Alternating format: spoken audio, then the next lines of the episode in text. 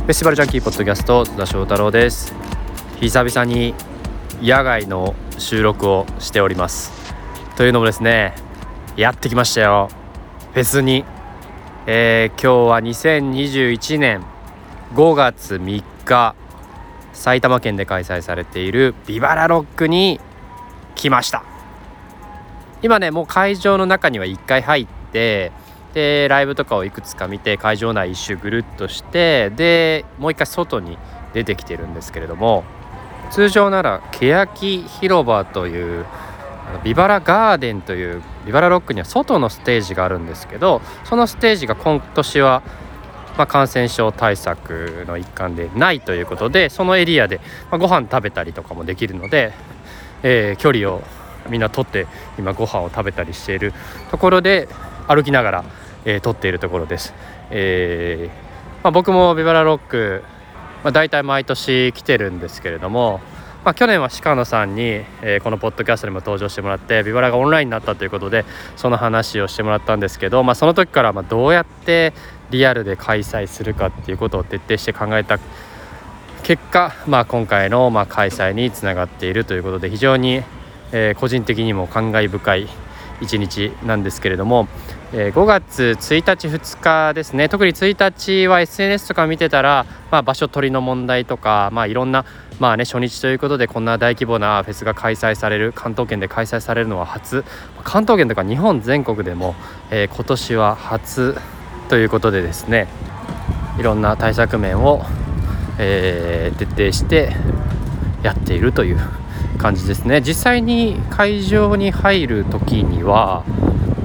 ビバラの公式アプリそしてチケット僕はスマートフォンでのチケットスマーチケ、えー、そして体温測定。さらにココアアプリを見せて入るという、まあ、入場に割と4段階ぐらいあるという形で、まあ、それでもまスムーズな入場だったんですけど、え、そこから会場に入ると、えー、そもそもそのスタンディングのエリアビバラってもともとメインの大きい会場に、まあ、いくつかステージあるんですけど今年は3ステージあって、えー、メインとなる、え一番大きな場所に2ステージあってそこが交互にライブが行われるという形なんですけどその前方のスタンディングエリアに関してはもともとアプリで事前に登録をして当たった人しか入れないという、え仕組みになってます。まあ、そういったところでスタンディングに人が溢れるということはもうほぼないっていう状態ででその真ん中より後ろぐらいから椅子があって椅子も1席ずつ開けて座るで僕もさっき座ってたんですけどスタッフが定期的に消毒しに来るという形でもちろんそこの前の方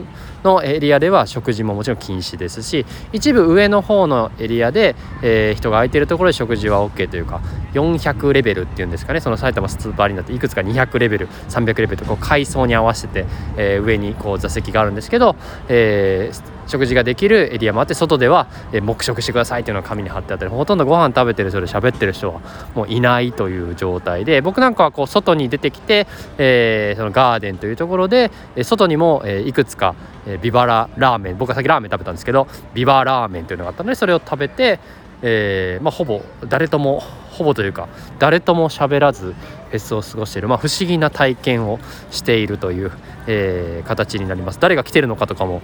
まあ、おそらく知り合いも来てるだろうしスタッフさんも、えー、まあ、たくさん知り合いはいるんですけれどもアーティストも含めて、まあ、今回は連絡取らず僕も普通にチケット買ってきてるので、えー、特にこうメディアの取材で来てるっていうよりは個人的に、えー、見に来てるっていうところなんで本当誰にも連絡取らず1人で来て1人で帰るという寂しい感じになってるんですけどあまりにも寂しいのでこのあとあのディレクターのキムネーに電話してみようと思います。でキムネーもビバラ好きなんでねあの去年も鹿野さんの回がポッドキャストで一番良かったって言ってたんでこう実際どんな感じで開催されてるのか多分知りたいと思うんで知りたいかどうか分かんないですけども勝手に知りたいだろうということで、えー、連絡取ってみようと思います早速ねじゃあねちょっと電話してみようかなうん。これなんか音が今ちょっと入ってるのはなんかこう欅広場で少し、えー、音が鳴ってるのでその音がなんかアイドルの曲とかが入らないように今移動えしているんですがでもあんま人混みはないんですけど人が近くに行くと完全なる俺変態1人で撮ってると変態なので海外だとね何してても分かんないですけどね日本の会場でこれやってるとね会場の中はもちろんね結構静かなんでみんなライブ見てる時も。ちょっと変態って思われるのが嫌で外に出て撮ってるんですけどまあねキムレに電話してる時はねなんか電話してんだなって思われると思うんで、えーちょっと電話してみたいと思います。もしもし。もしもし、元気ですかキムね。元気ですよ。ゴールデンウィークにどうしたんですか？今ねビバラロックに来てましてですね。で。一人でねポッドキャストの音源を取ってたんですよ、はいはいはいはい。寂しいなと思って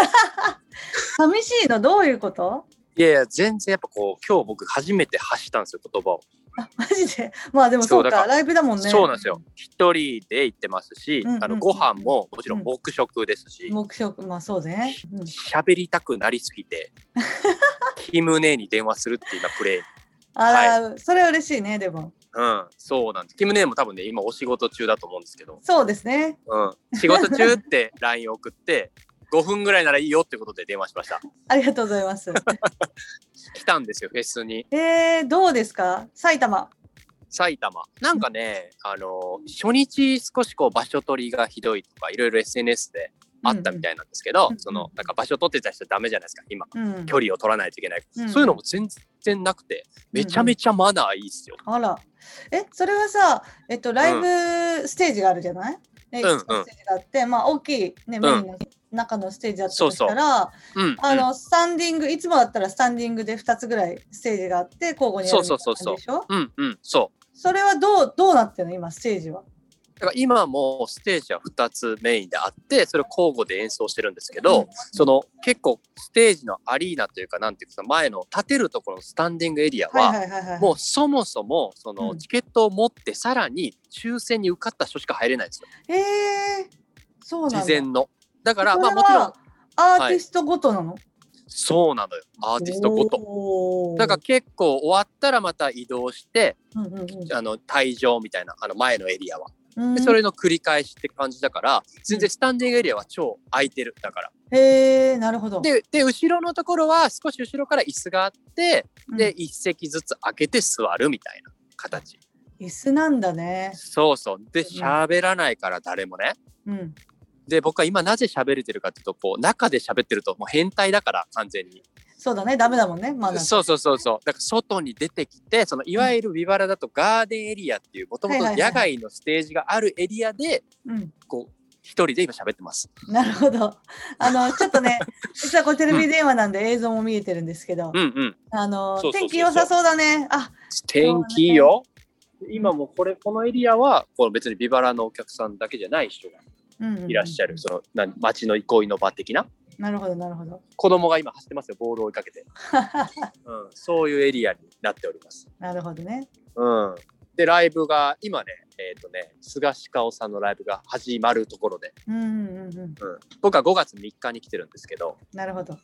今日ね藤井風なのよああ、見たかってたね、そういえば。これはねもう僕ね見たくて見たくてうん。この日のために体調整えてきましたからねあなるほどね。俺2日前ぐらいから体温測ってますからね基礎体温みたいな いや、毎日測ってください、それは。やもうフェスのために36度5分をキープするっていうね。そういう思いでやってきましたよ、なるほど。うん他今日何見ましたか？今日ねえっとねさっきオーサムシティクラああ、いいね。ブ、うん、新曲やりましたよ、ああ、いいいいな。うん、聞きたい。めめっちゃ面白かったんであまたたきかな？新曲がうんうんうんっていう曲やってうんで。最後にあのいろいろこうみんなこうエモい MC をするんですよこう集まってくれて声も出せないけどみたいな。うん。でまた最後に最後にあの曲やりますって言ってまあね一番有名な曲ありますから今うん王さんがそうだね。「またたきやります」って言って間違って「またたき」2回言っちゃったっていう。かわいい。可愛いところがあって みんなからツッコミを受けてちゃんと忘れなをやりましなるほど、なるほど。た。はいそんな感じで。ああ、やっぱ現地でしか見れないもんね。そうなのよ、そうなのよ。うんあとね、うん大宮セブンって知ってる？え、知らない。大あ宮のね、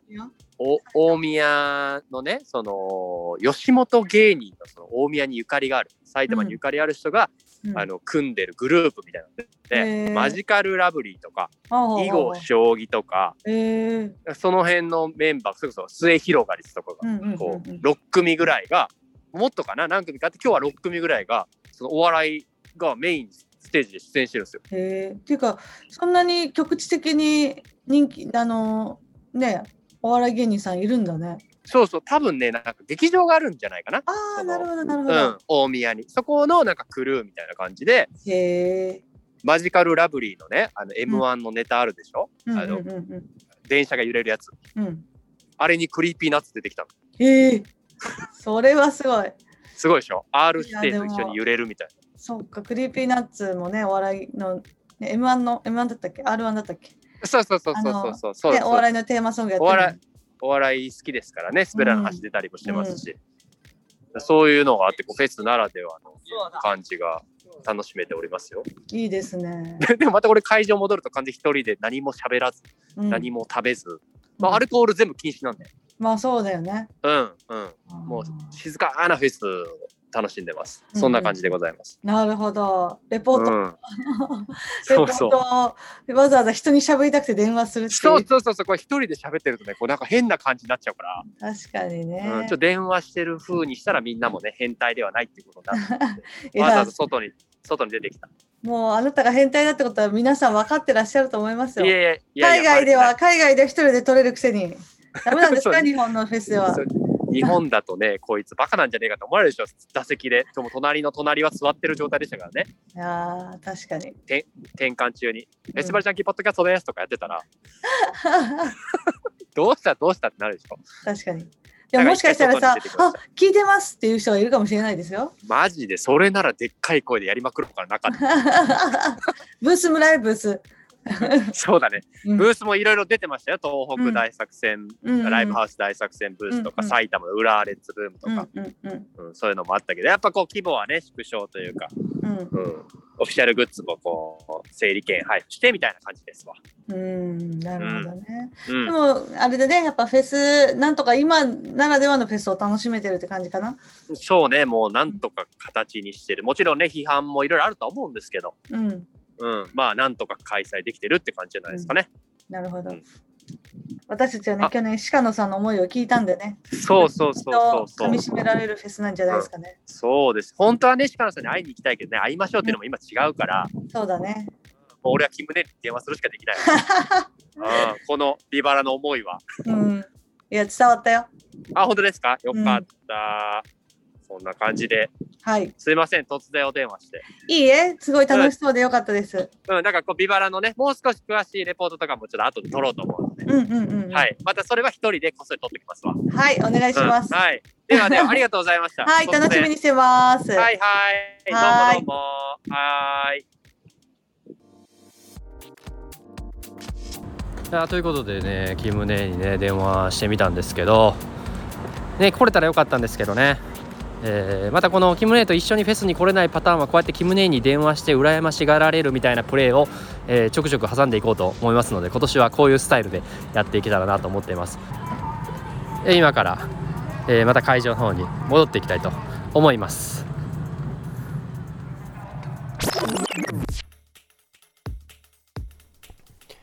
ビバラロック2021の3日目。先ほどキムネーに電話したりだとかあの後会場の中に入ってライブを楽しんできたんですが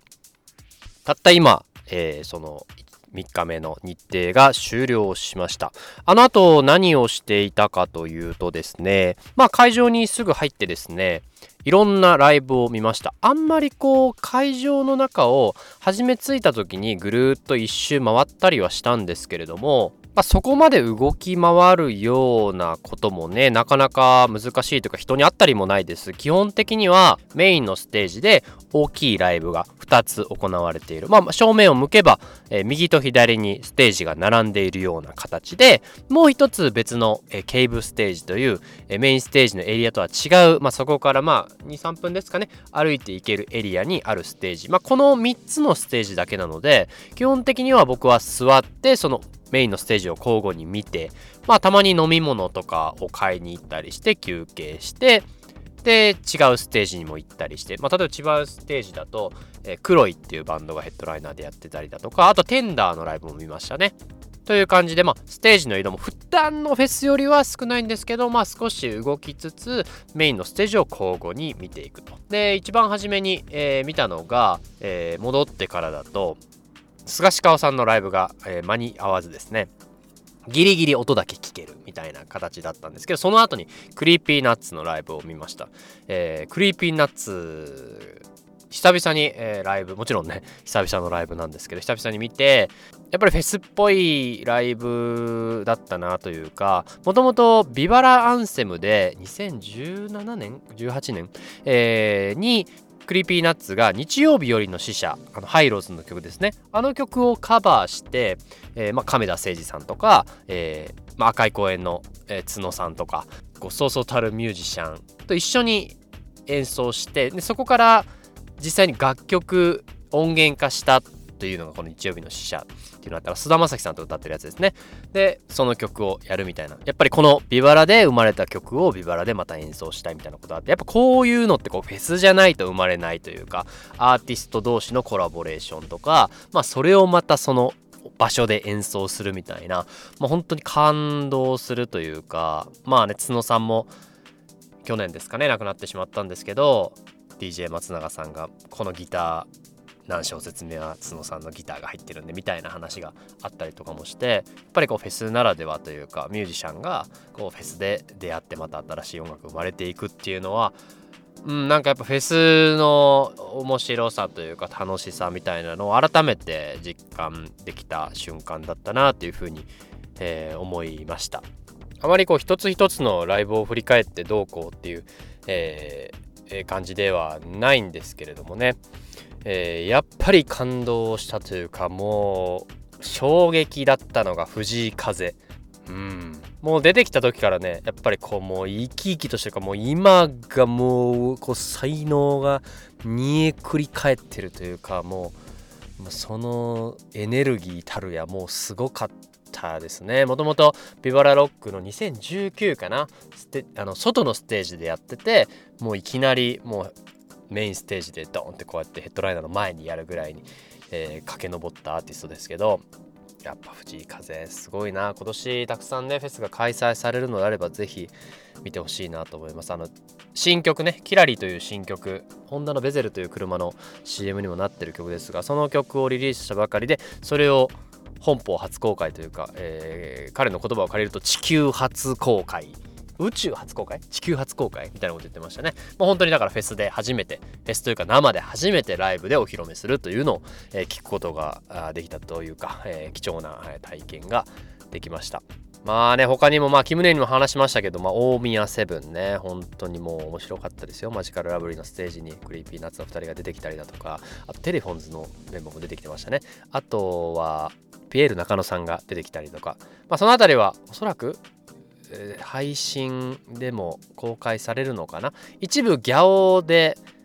事後配信があるみたいなので、えー、リアルタイムでも配信をやってるんですけどビバラ、えー、そういったものもチェックしてもらえたらなと。ライブレポートもオフィシャルで上がってたので興味ある方は見ていただけたらなというふうに思います。いやーほんと興奮冷めやらぬ中今撮ってるんですけど終わって今、えー、埼玉スーパーアリーナの前でえー、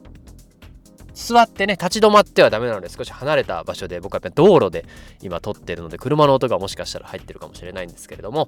まあ、そういった形で、えー、ちょっと不思議な体験というかほんとずっと一人でキムネと喋った以外はほとんどほとんど言葉発してないコーラくださいとかくらいですかね。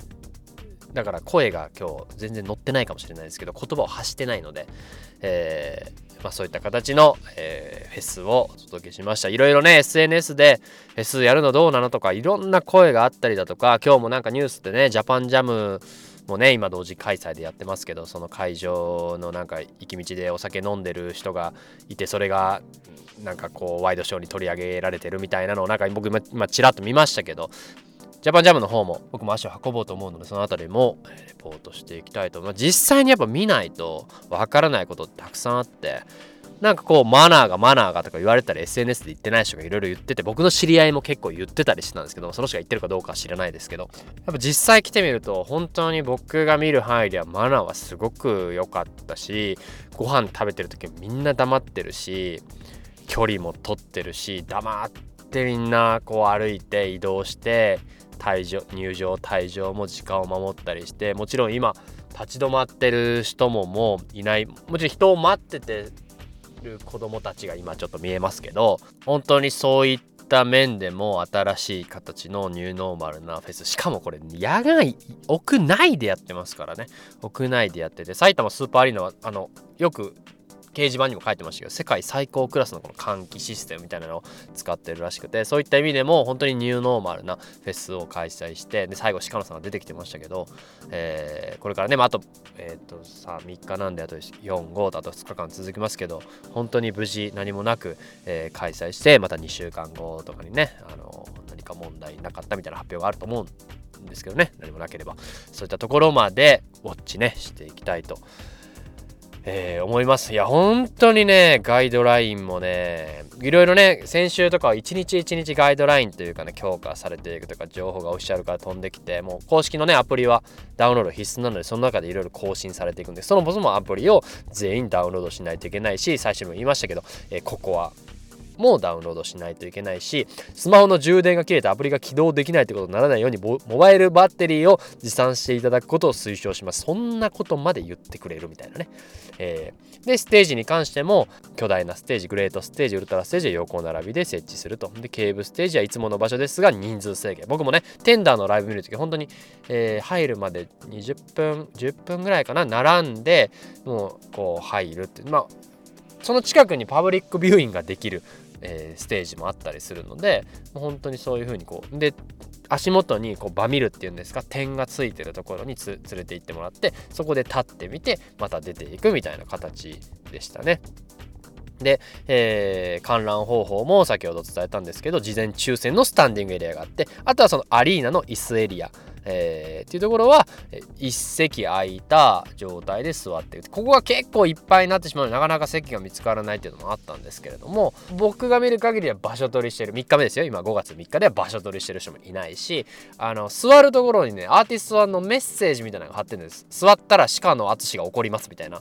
とかあの座らないでねみたいなのがアーティストの言葉で書いてたりサインが書いてたりね。僕の席の横にあのシムのマーさんのサインが書いてあるねそこに座ったらあの鬼の形相で怒られてしまうんじゃないかというようなね、えー、そういうこうウィットに富んだ、えー、工夫もされてたので少しおも、えー、面白いなと思いました。あとね本当に全員マスク。マスク外してる人は0人でしたよ本当に0人。えー、マスク外してる人はご飯食べてる時ぐらいぐらいはね外してる人いると思いますけど。マスクもしてさらにねビバラに入る時にマスクが配られたんですよ。だから二重にしてる人もいましたね。なんか緑のマスクが配られてたんですけど。その自分が持ってきたマスクの上にそのマスクをつけるという。ねなんか可愛らしいマスクがね。あとその大声でシンガロングは今年は禁止ということで。アーティストの方からも今年は歌えないですけどみたいな。最後のオレンジレンジとかも盛り上がりたいけどこの沖縄のこの「はいいやささ」みたいなのは心の中でやってくれみたいな。で手拍子とか手を振ったりとかはねもちろんいいんですけどモッシュダイブねタオル回しとかも禁止なんでもう踊ってくださいみたいな。アーティストが結構言ってましたね。こう今年は喋れないですけど喋らないでくださいみたいなことを、えー、ちゃんと言ってたなというような感じでしたね。で、会場の結構多いところに消毒のあのプシュプシュっていうね、消毒ステーションみたいなのがあって、手をこう洗ったりするんで、座ってるエリアもこう、時間が経てばスタッフがこう見回りに来て、えー、僕は例えばずっとね、移動せず座ってたら、また立って、あの、副スタッフがいて、で、また座ってありがとうございますみたいなことが、えー、繰り返されてたという感じですね。僕は、えっ、ー、と、会場内ではご飯は食べなかったんですけど、会場の外で僕は食べたんですけど、会場の中でもその上の方の階ではご飯を食べることができると。で、それも黙食ってめっちゃでかい字で書いてて、えー、黙食してくださいということで向かい合うことは避けて黙食の徹底をお願いしますみたいなのが至るところで書かれてるというような感じでしたね。であとね、歩きながらご飯食べたりも禁止なんで。まあ普通ね、フェスだとね、飲んだりね、食べたりしながらっていうのは、ね、移動の時間がもったいないとかあるんですけど、今年はもうそういうのも禁止ということで、僕が見る限り、見る限り、食べ歩きをしてた人は0人でしたね。あとね、アルコールの、えー、販売はないということで、ここがね、やっぱりね、大事なポイントだと思うんですよ。僕、去年もたくさんフェス参加しましたけど、やっぱり何か、あちょっと危ないなって思う時やっぱお酒飲んでて少し羽目を外すみたいなこともあるのでやっぱこの人数この何万人何千人何万人ってなってくるとやっぱりこう人数が多ければ羽目を外す人も出てくるっていうその要一番の要因はお酒だと思うんですよねもちろんフェスにお酒はつきものなんですけど今年に関してはちゃんとワクチンができたりそのしっかりと安全な環境っていうのが作られるまではやっぱりお酒はある程度、え規制をしていかないといけないのかなっていうふうに特に屋内に関しては思いました野外のねフェスがこれからどうなっていくのか、まあ、時間制限とかもあると思うんですけどその辺は、えー、まあ、お酒っていうのは注意して落ちしていかないといけないかなというふうに思いました。あとまあ埼玉スーパーアリーナっていうことで帰りのねその途中でとかコンビニでなんかとかっていうのも僕が見た限りはなかったんですけどそういったところですよね。近隣の住民こうフェスっていうのはその地元開催されてる場所があってのフェスなんでねこれもどうこうこうねフェスは自由だっていうのでぐちぐち言うのもね僕みたいな人間言うのもあれですけどまあ少しでもまあ聞いてくださってる方がねフェスに遊びに行った時は家に帰るまでフェスだよみたいなね、えー、ことも、えー、いろいろアナウンスもされてたと思うのでそういったところが気になったところでしたね。あとアプリで一番初めに本人確認もありましたよ。顔写真登録したりするんでね。これでもビジネス的な話で言うと、あの、今までね、フェスのアプリっていろいろね、いろんな会社が作ったりもしましたけど、やっぱり、こう、うん、正直別に絶対必要っていうものではなかったと思うんですよ。タイムテーブルであったり、まあね、あったら便利だなっていうものはあったと思うんですけど、なんかこう、ダウンロードするモチベーションにならないというか、まあ、ロッキングジャパンとかだと JFS アプリ、そこでしかチケット買えないとかだと、ね、もちろんダウンロードしないといけないとかっていうのはあるんですけど、なかなかこう、日本でフェスのアプリが普及しなかった理由は、もちろん技術的なあ便利なものじゃなかったっていうのもあるんですけど、こう必然的にダウンロードする理由がやっぱないっていう中で、まあ、こうやってこう本人確認であったりとかあとはアナウンスをこうやって密に取っていかないといけないっていう中でこのアプリをダウンロードしなければならないというのは本当にビジネス的にチャンスだとも思っていてこれでこうね来年のお客さんとの接点もこうできるわけじゃん公式ホームページ見に来るだけじゃなくてやっぱりアプリをダウンロードしてもらうってことでこれからこうユーザーとどういうふうにコミュニケーションしていくかフェスっていうのはこう1回だけ来て終わってしまうんじゃなくてやっぱり何度もそこに足を運びたくなるような設計をどう作るかってなるんでこうやってね確実に今年のビバラに参加した人とか今年のフェスに参加する人はアプリのダウンロードほぼ必須だと思うのでまあそこからどういうこうユーザーとのコミュニケーションしていくかっていうのは、うん、面白いかなっていうふうに思いましたね。あとなんだろうな、大規模、ここまで大規模なフェスにはなかなか参加してなかったですけど、うーん、映像、映像がね、まもちろんスクリーンがね、えー、3つあったのかな。映像のね、こう、なんていう、小回りというか、こう、やり方が、今までよりすごいかっこよかった気がしましたね。なんかこの1年でやっぱり映像チームというか映像の作り方ってもう徹底的に、えー、皆さんが研究されてライブフェスの配信もね、えー、あるということでそのクオリティがまた一歩上がったような気がしましたね。やっぱフェスと映像っていうのは、まあ、昔からね2000何年2000年代中2010年代入ったぐらいですかね。ずっと僕はいろんなフェスにあのアフタームービー作れとか映像がどうだっていう話を結構いろんなとこでしててなんかねフジロックのメディアとかのコラムで書いたこともあったんですけどね。もうそんなのはね一気にクリアしましたねこのコロナ禍で。もうフェスの映像ね残っていくものをその場で見せるものも含めてまたこの2020年21年で一歩二歩進化したんじゃないですかね。そういう意味でもフェスね実際に遊びに行くと今までよりレベルアップしたフェスがニューノーマルなねフェスがね楽しめると思いますんで、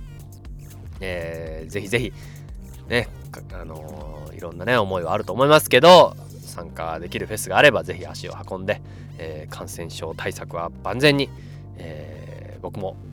いろいろ現地からレポートしていきたいと思います。いやーマジでね楽しかったな。このこうねあの楽しかったみたいなのを共有できないね終わって飲みに行くとかができないのが心残りでありますけど、まあ、僕はこうやってポッドキャストがあるので皆さんねもし行かれた人がいればこう感想とかね行きたかったっていう人も感想とか配信見たっていう人も感想とかね他のフェス行ったとか行きたいみたいな人もぜひぜひ FJ ポッドキャストでねつぶやいていただいたりあの番組のメッセージフォームもありますんでね最近またメッセージが届いてないと思いますのでぜひぜひフェスシーズンに突入しますので送っていただけたらなというふうに思います。それではあこれ久々に言えるんじゃない？またなかなか言ってなかったな。それでは最後のあれね。言いますよ。それではまたどこかのフェスでお会いしましょう。お相手はフェスティバルジャンキー津田翔太郎でした。さようなら。